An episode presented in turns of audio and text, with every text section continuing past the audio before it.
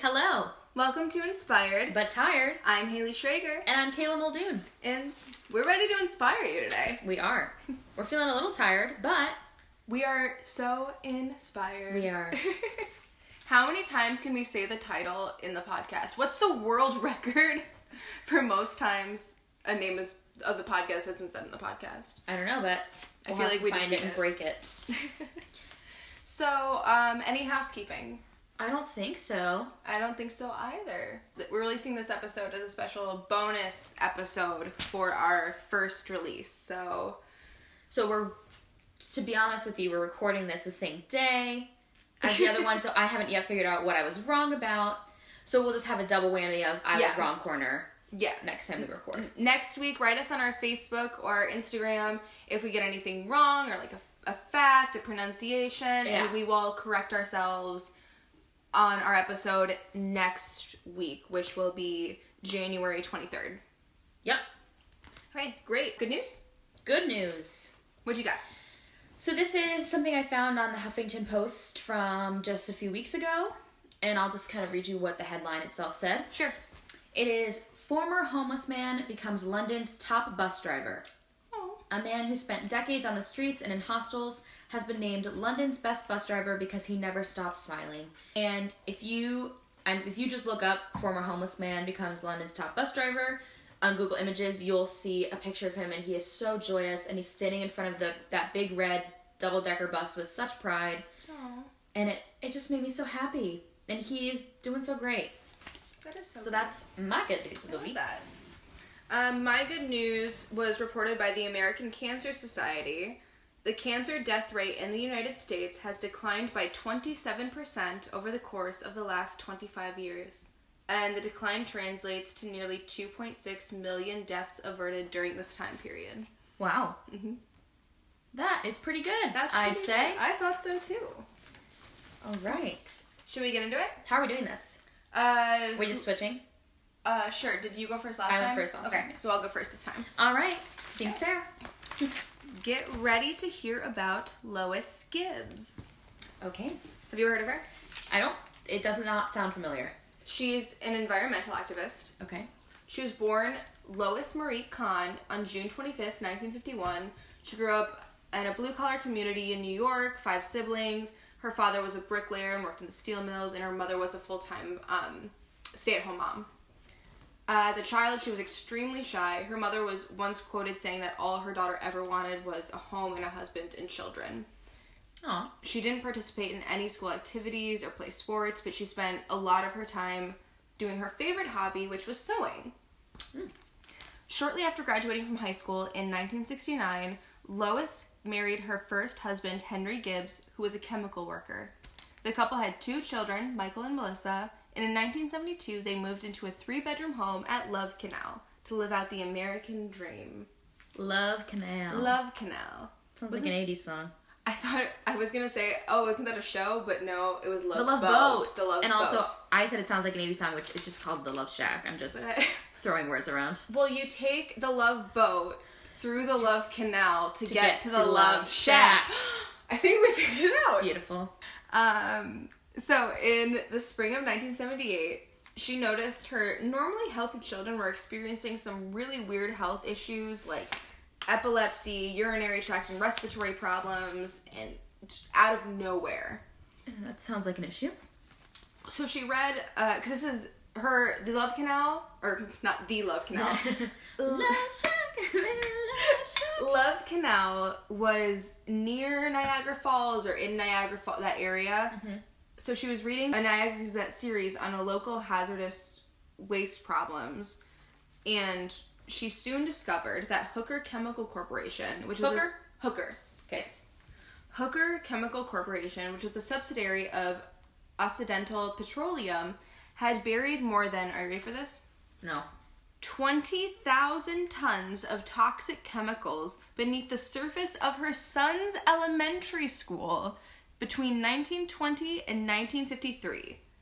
20,000 tons? 20,000 tons was of toxic chemical waste was buried beneath her children's school, Over elementary what? school. 33 years? That sounds Uh, like 33 years. that's And in 1953, the Board of Education purchased that land for one dollar. One dollar. They were robbed, is They- what I have to say. Do you think? Do you think they knew and just didn't care, or do you think that they didn't realize it would have such a negative that- effect at that time? Do do I think that they knew that there was That there chemical was waste? Twenty thousand tons. Of, that seems like I something that'd be hard to miss. I I don't know.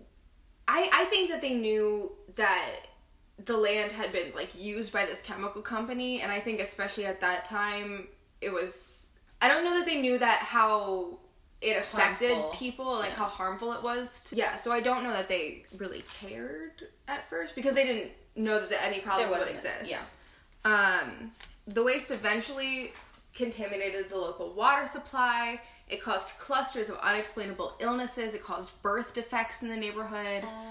Um, and having identified the toxic chemical exposure as the root of her, of her community's ill health, she transformed herself virtually overnight from a shy housewife into a strong minded grassroots organizer. Quote, I waited at the house for somebody to knock on my door and tell me what to do at Love Canal. When nobody came, I went and knocked on doors. Oof. Mm-hmm. Just got chills. She completely turned her life upside down.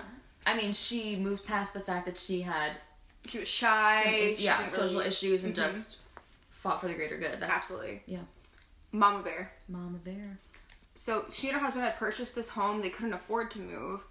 Uh, so she took to the streets with a, posi- a petition. It was a position. Her position on the petition There you go. was urging her neighbors to stand up for themselves. And all my papers There just all fell. of them. Guess you're improving the rest of the story. Da, da, da. Uh, let's see if I memorized my lines. um, the com- uh. So yeah, she was urging her neighbors to stand up for themselves and for their families. Meanwhile, Meanwhile, meanwhile, ooh, Tell me. You know it's gonna be good when your voice yeah, gets I, high. I don't know what's about to happen.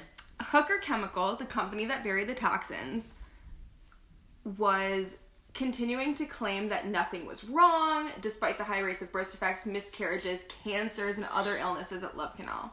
It's like these people are just really unlucky. Mm-hmm. We didn't do anything wrong. No. So she found out in the spring of 1978 what she happening. put two and two together. Mhm. Well, I think it was Or were they, like like, I think the article in the newspaper put it together, Okay. and then she was the one who kind of went out and Reform. Try to reform. right. Okay. So in August 1978, she founded the Love Canal Homeowners Association and she began petitioning for the closure of the elementary school.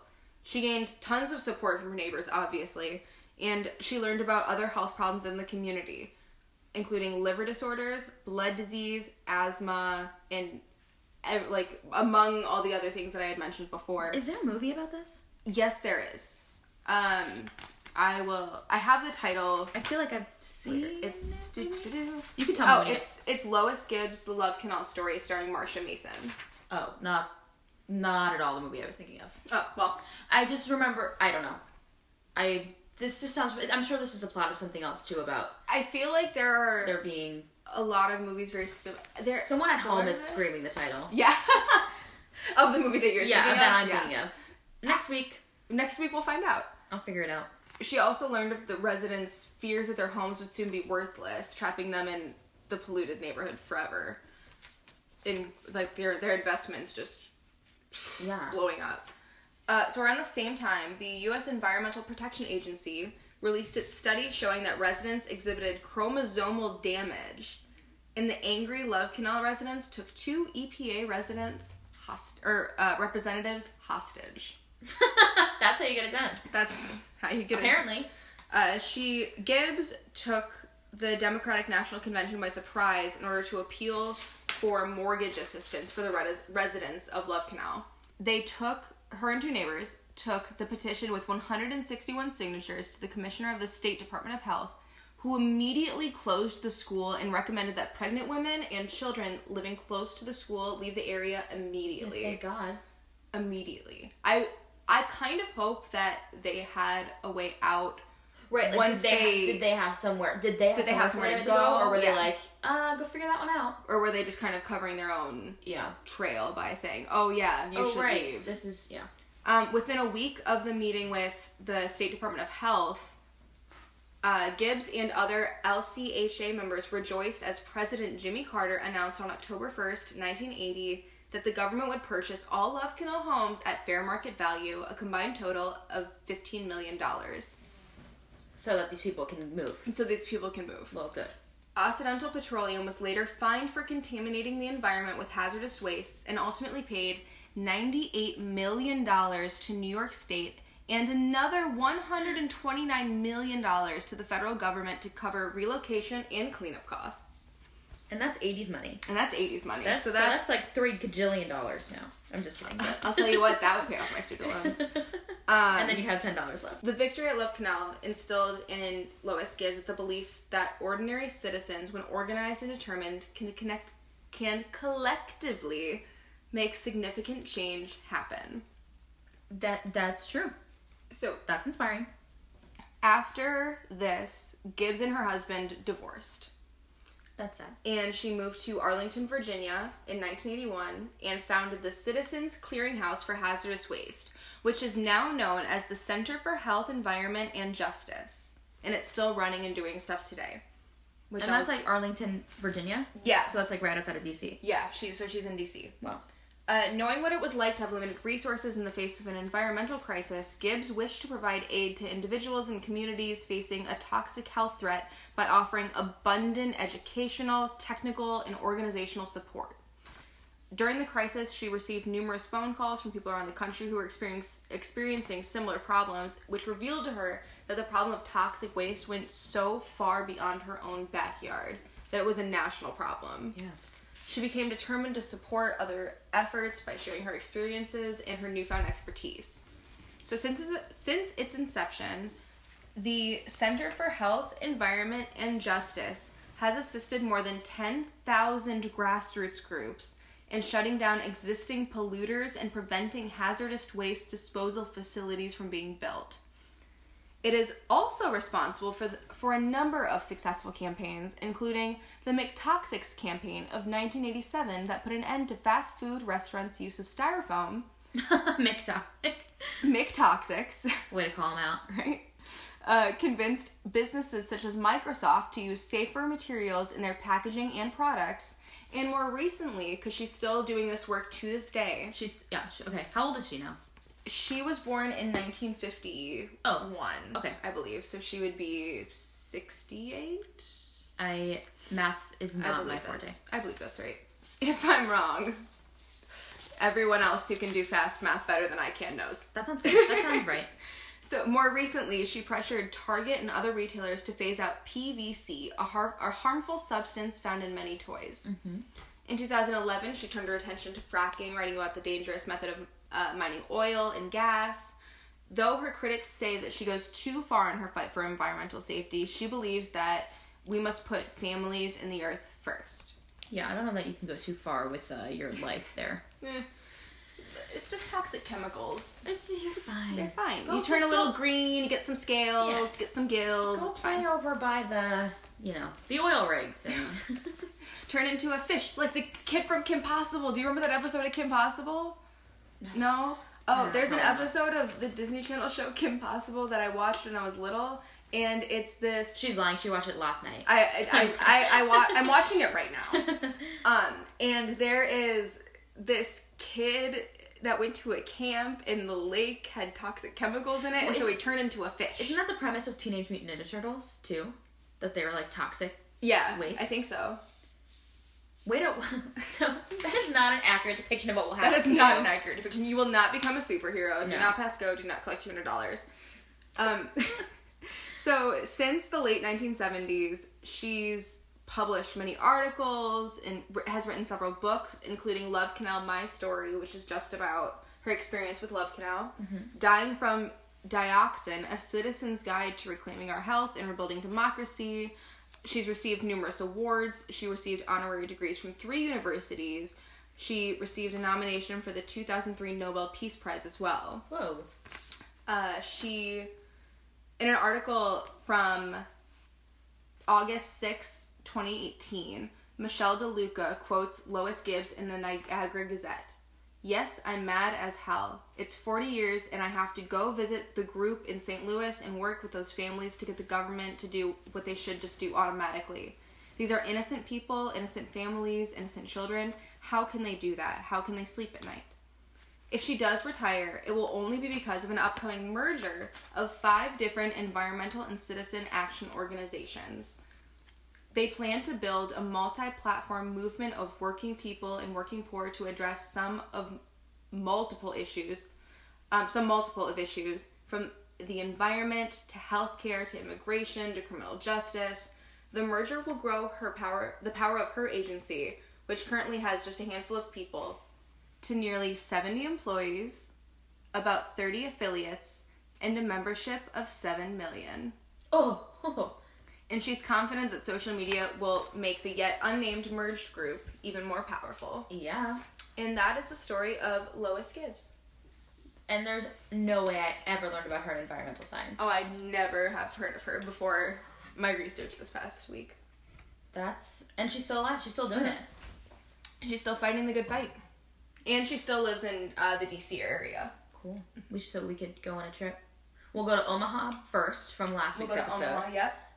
and then it's nowhere near. But then we'll go over to DC We'll do something with her collective. and make some stops along the way. Okay. Cool. Who you got? Thanks for that. Okay, I have Elizabeth Cochran Seaman, aka Nellie Bly. Okay, I think I know who that is, but I'm not Okay. positive, so I'm just Let's see gonna kind of. how much you know. Also, I really like telling a story first because now I get to just sit back with like a blanket and. I don't know. I'm like, I, I kind of like this because now I'm like revved up. You're, oh, I'm inspired. Yay! I'm inspired. Ah, I did it. you did. Okay. So, Nellie Bly was a pioneering American investigative journalist who is most known for her record breaking trip around the world in 72 days. I was right. You knew who that was? I knew who it was. Did you know this part? And her expose in which she worked undercover from the inside of a mental institution to report about it.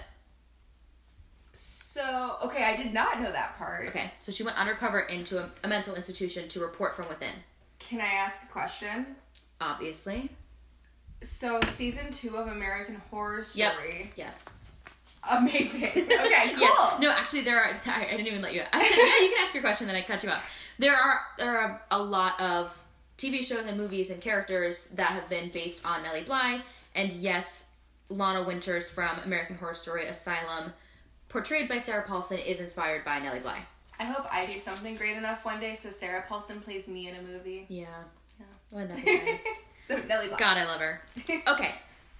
So, she was born Elizabeth Jane Cochran in 1864 in Cochran Mills, Pennsylvania, which is now considered part of Pittsburgh.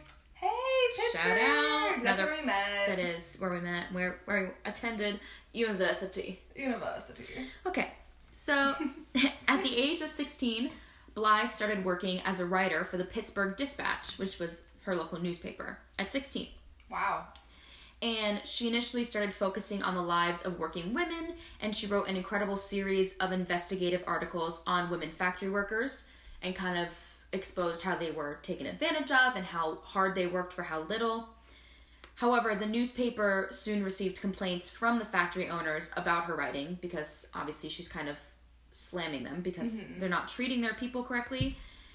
And so, in order to avoid any confrontation with the factory and the newspaper, the newspaper reassigned her to cover strictly the women's pages about fashion, society, and gardening because sexism. Mm-hmm.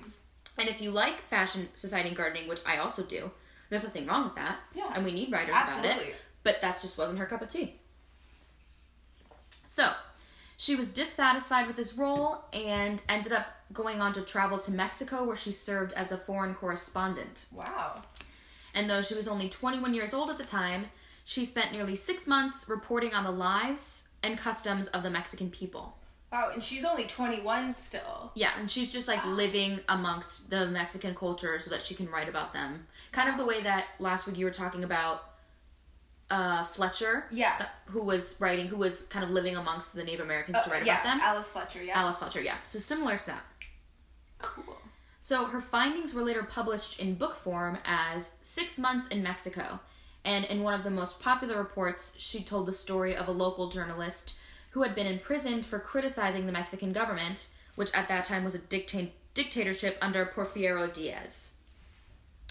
So, when the authorities learned of this report, they then threatened her with arrest, and that caused her to flee the country. So, mm-hmm. she evaded arrest, but she had to go back to America. Okay. So, she returned to her hometown of Pittsburgh, and she returned to the Pittsburgh Dispatch newspaper and was again burdened with the task of solely reporting on theater and the arts, which you and I love. Yeah, absolutely. And that would have been a great job for me, but that wasn't, again, what That's she wanted to she do. She wanted to be an investigative journalist, not a columnist or, Mm-hmm. uh, you know, anything like that. So she ended up leaving Pittsburgh to go to New York City in 1887. And she left without really any promise of a job or knowing anyone or anywhere to live. Oh wow. Mm-hmm.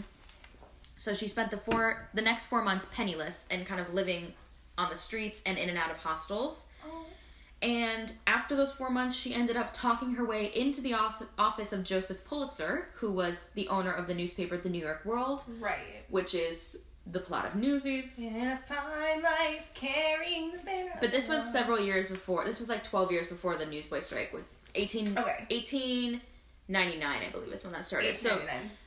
1899? Yeah, Yeah, yeah. okay. Yes, I was right. Um, so this is like 13 years before that. Okay. Just for, you know, a reference of time, for something that you probably do know about. Yeah. Right. So she was able to talk her way into his office to speak to him personally, to kind of plead her case about how she wanted to be an investigative journalist and Mm-hmm. how good she was at it.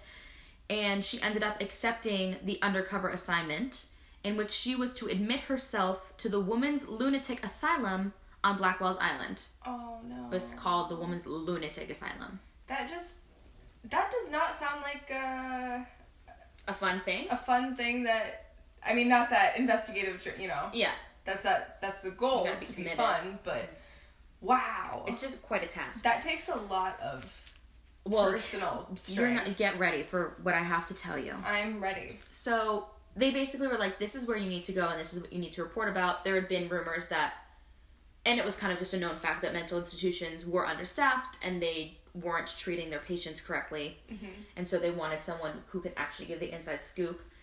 But they told her that she needed to be the one to get herself admitted. So in order to do that, So that it didn't seem like suspicious. Right. Okay. And or yeah. And I think yeah, I'm not sure exactly why, but maybe just they were like, well, if you can pull this off, Right. then you'll have proven yourself. Okay. Basically. Okay.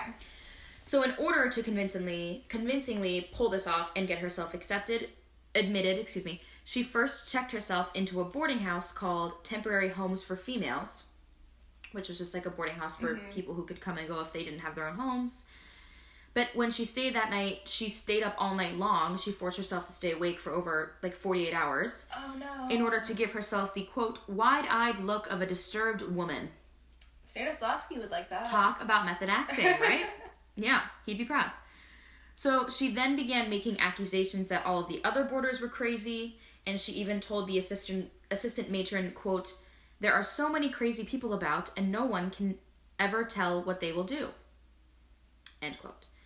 Nellie then refused to go to bed again that night, and she eventually scared so many of the other boarders that the police were called to take her to the nearby courthouse. So this is interesting. The way that they deemed whether or not you were crazy enough to go into, or mentally ill enough, I shouldn't use the word crazy, to go into an insane asylum, they would bring you to a courthouse where you would be examined by a police officer and then stand before a judge, and then they would ultimately decide. And there may or may not be an actual doctor whose job it would be to determine your mental capacity. So she was, she was, Sorry, I just have a question. yeah, So, th- there were psychologists at the, psychologists at this point. uh, Yeah. Right, like in history. yeah, Who's like Freud and Jung and all of them. right. So they didn't even have a psychiatrist or a psychologist. It didn't specify what kind of doctor. It just said a doctor. so And probably so- just a physician. and probably just yeah, whoever was on staff, at whatever time, because this happened in like the middle of the night oh. when she was called, because she did wouldn't go to bed that night and stayed up late scaring other people. So, it's whoever could get down there fast yeah. enough. So basically, you just call the cops, right. and the police officer showed up and brought her to the courthouse. Okay. So she was examined by the police officer. Apparently, a judge did have kind of a look at her, but again, it was like there are some drawings of it Mm-hmm. and like recounts in her book that she talks about. It wasn't like where you would sit down and, and talk, you know, like on Monitor SVU, where Mm-hmm. Right. BD Wong interviews you to determine whether or not you're fit to stand trial. Right. It was like they were checking her physically and they were like doing an eye exam and it, it just it didn't It make didn't- sense. right. It didn't match up. They were doing like a physical exam to determine her mental fitness because Because that makes sense. no, it doesn't. um, I was being sarcastic. no, I know, I know. so they were like, "Yep, bang bang the gavel, go to Blackwell's Island." So once she was committed to the asylum, Bly experienced firsthand the deplorable conditions. So get this: there were 16 doctors that worked at Blackwell's Island. Guess how many patients there were? I don't want to. You want me to tell you? Yeah. 1,600. I'm sorry, what? So a hundred, and you, they'd actually they didn't call them patients; they called them inmates, Oh, no, no, no, no. like a prison. Yikes. So there was one doctor for every 100 quote unquote inmates. Now, I'm not a doctor, and nor Neither am am I, I. a mathematician, as we have heard earlier in this podcast. You were right, by the way. I checked, and Oh, yes. it's 68. So- I, I mean, depending what month she was born, she might be now 69. But So I actually am a mathematician, Mhm. but I'm not a doctor, and it seems to me like that's that's like impossible. ninety patients too many per doctor. Yeah. Well, especially if it's yeah, if it's people that it's like you can have 100 patients that you see if you have your own practice and they come in for you know once a Like in a while. like a cold or a yeah, yeah, of course. But to have, if you're the live-in doctor and there are live-in patients that you need to 24 check on constantly, you can't get to all. You can't get to all of them. It's it's just impossible. that's wild. So that was problem one: is that they were completely mm-hmm. understaffed. So she spent ten excruciating days in the asylum, and pretty much as soon as she got to the asylum, she dropped the act and mm-hmm. was like, "I'm not crazy. I." just was having, you know, whatever she did to say, which only made it worse. Oh, so trying to convince them that you weren't crazy made them think that you were more so crazy, and then they would treat you Oh. worse. And one of the things she quoted about in her book was, I'm gonna just paraphrase it right now, then I'll get to the quote later. Okay. But she basically said, if you, if women were brought here because they were actually sick with something, mm-hmm. or just you know dropped off here because they were homeless or they didn't have families, mm-hmm. even if they weren't mentally ill, even if they didn't have a mental illness before they came, spending that much time in the conditions that they were in would make you Oh, absolutely. mentally ill. So she said she basically was saying she's sure that a lot of these women are uh, mentally ill at this point, but mm-hmm. because of The way they the way that they were being yeah held hostage basically. So she ended up uh, writing about her findings, um, and it was turned into a book called Ten Days in the Madhouse. And the way she ended up actually getting out after ten days was that the asylum released Bly at the request of the World newspaper, and so they had to like They sent vouch someone to for get her. Yeah, they had to send someone to get her. Did they figure out? Did she have like any? She couldn't have correspondence with them from inside No, the and these were all like she couldn't have she couldn't read or write. So did they just kind of assume like it had been ten days, and they're like, "Oh no, she probably needs Yeah, I. It sounds like there might have been some agreed upon, like spend a week there, Right. Or if know, we don't hear from you by this time, we'll save you. Yeah. Okay. kind of thing, yeah. Wow. And also, you have to think that like she wasn't allowed to have pen or paper. She didn't have notes with her. Like That's she all. had to relive the experience as she wrote it, Oh. which I'm sure was hard. Oh, absolutely. Um, but so the book Ten Days in a Madhouse basically made her an overnight sensation, and it prompted the asylum to implement reforms and brought her lasting fame. So at least it did its job. It helped. Yeah.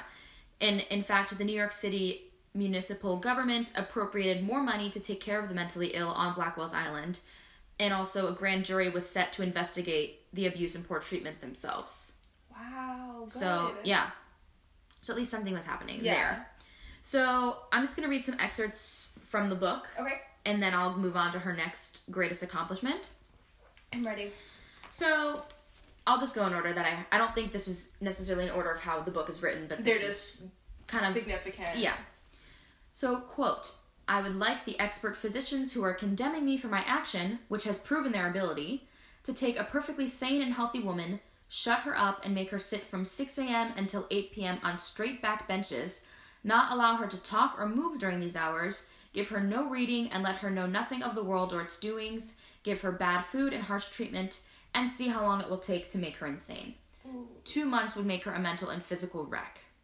So that's like the direct quote that I paraphrased earlier about anyone who spends any time here will go crazy. Quote, people in the world can never imagine the length of days to those in asylums. They seemed never ending, and we welcomed any event that might give us something to think about as well as talk of. End quote. And this one, which really kills me. Quote, it is only after one is in trouble that one realizes how little sympathy and kindness there are in the world. Aw, End quote. that one makes me sad. I know. And then this one is my favorite. Okay. She simply said, quote, I said I could and I would, and I did. Oh, I quote. like that. I want to put that on my wall. I want to. Yeah. That's, yeah. It's my new catchphrase. I said I could and I would, and I did. So, but that's only part one of the amazing accomplishments of Nellie Bly. You want Wow. you want to hear part two? I absolutely want to hear part two. So, in 1888, which is just one year after, or less than a year, mm-hmm. within the year of her getting out of the asylum and writing the overnight sensation book, she suggests to her editor that she could take a trip around the world, attempting to turn the fictional Around the World in 80 Days into a reality. Oh. So she tells these people that she will be able to beat the record and write about it.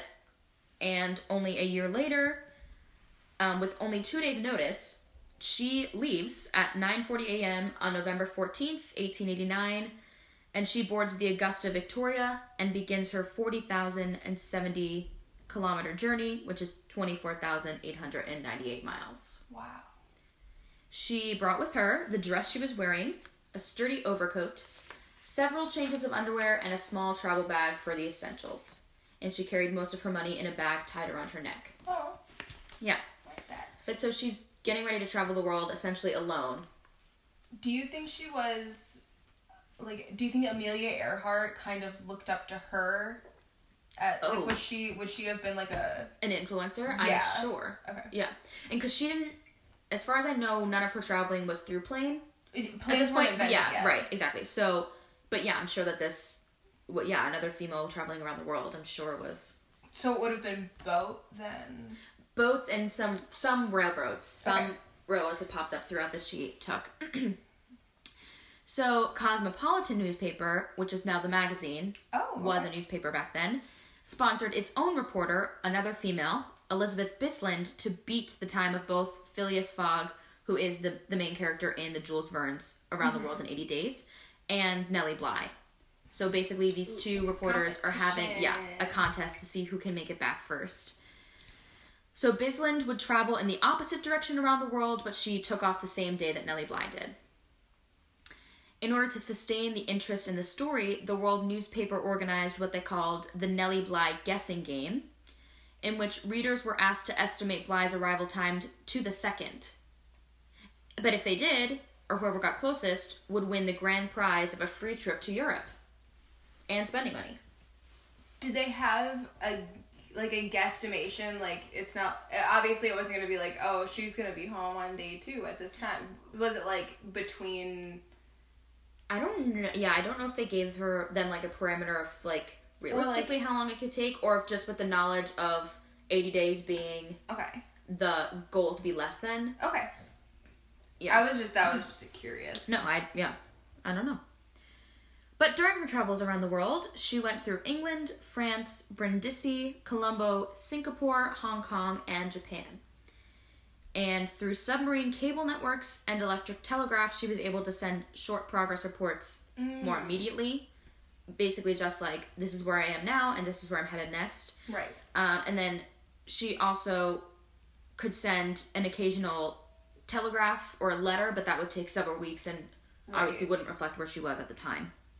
So she traveled using steamships and the existing railroad systems which were in place.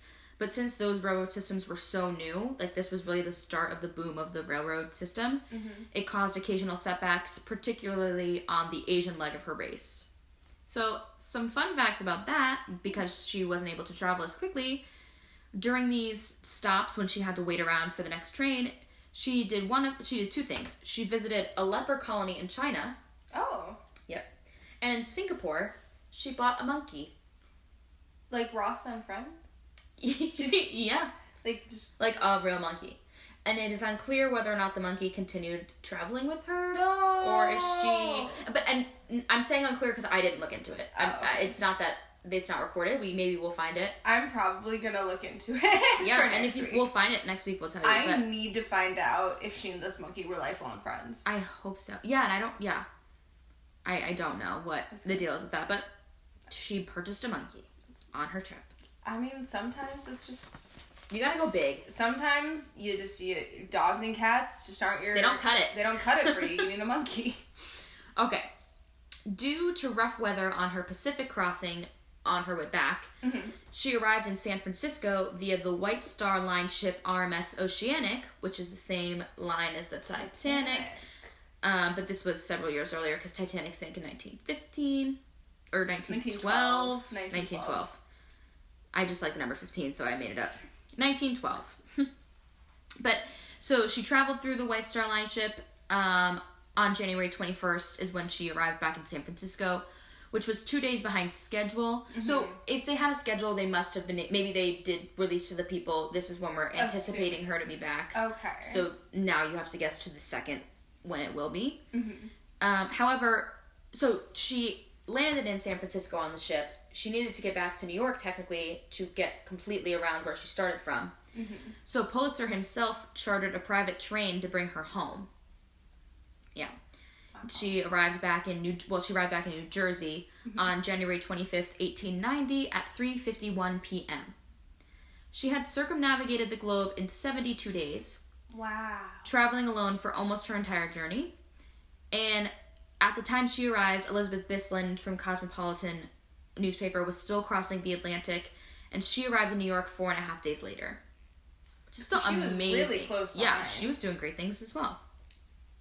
Bly's journey was a world record at the time, but it was soon overtaken by George Francis Train, who completed the journey in 70 or 67 days. But that was also his second time attempting it. So mm. like it was his second. He had you know, already had, like, a test pre-run, right? yeah. And then he beat his own record on his third trip. He did it in sixty-two days. You're your own best competition. You So. are. All you have to do is compare yourself. Yeah. So uh, then she went back to reporting and was the first woman and one of the first ever foreigners to visit the war zone between Serbia and Austria. Hmm. Just went on in there into the middle of the uh, fire and all, and in fact was arrested for a short time after being mistaken for a British spy. Oh. Uh, but she was released pretty soon after, and she was not a British They spy. yeah they figured it out. Yeah. She also notably covered the women's suffrage parade of 1913, Mm. and in her publication "Suffragists Are Men Superiors," she accurately predicted that it would be it wouldn't be until 1920 before Wow. women in the United States would be granted white women in the United States would be granted the right to vote. Wow. So she somehow knew it would take you know several more years. in 1895, Bly married billionaire manufacturer Robert Seaman, and he was the head of the Ironclad Manufacturing Company, which was known for the construction of like can like canned goods and milk Okay. cartons and stuff. And actually, there was one can specific kind of design that was patented to Nellie Bly because not only was she an amazing reporter, but apparently she could also weld and build and design, as if she didn't have enough going for her. um, but at the time that they married, Nellie Bly was 31 and Seaman was 73. Oh. Yeah, just gonna leave it at that. That's Hey, just whatever those, those are the facts. Hey, whatever. works Um, it seems like it was a short marriage because due to her husband's failing health, um, she ended up retiring from journalism to succeed him when he died as the head of the Ironclad Manufacturing Company. So she became the head. wow. Yep. But then she died of pneumonia at St. Mark's Hospital in New York City in 1922 at the age of 57. Oh, so, So for the time, that's a pretty yeah. standard. Yeah. wow. So these are the just a few of the references to her that we have found in entertainment and movies and such. So in 1946, there was a Broadway musical entitled Nellie Bly. Oh, we're finding it. We are written by Johnny Burke and Jimmy Van Heusen. It ran for 16 performances, but it, it happened. I think we should put it on. Let's Uh, do we it. should. I'm gonna see if we can find the music from it. Inspired I'm, I'm interested to hear what it's about, or like I know what it's about, but what it sounds like. Oh yeah. Um, we talked about the character of Lana Winters, portrayed by Sarah Paulson in American Horror Story Asylum. Love it. directly inspired by Bly's experience. And my personal favorite, Nellie Brie, the central character in American Tail, The Mystery of the Night Monster, the mouse, What? is based on Nellie Bly. What? Yep. Did you watch those movies? I loved those movies. We would always watch them in elementary school. Yeah, American Oh Tail. I my- owned at least a couple of them on VHS. I, oh my goodness. Oh, that makes me so So- happy. Yeah.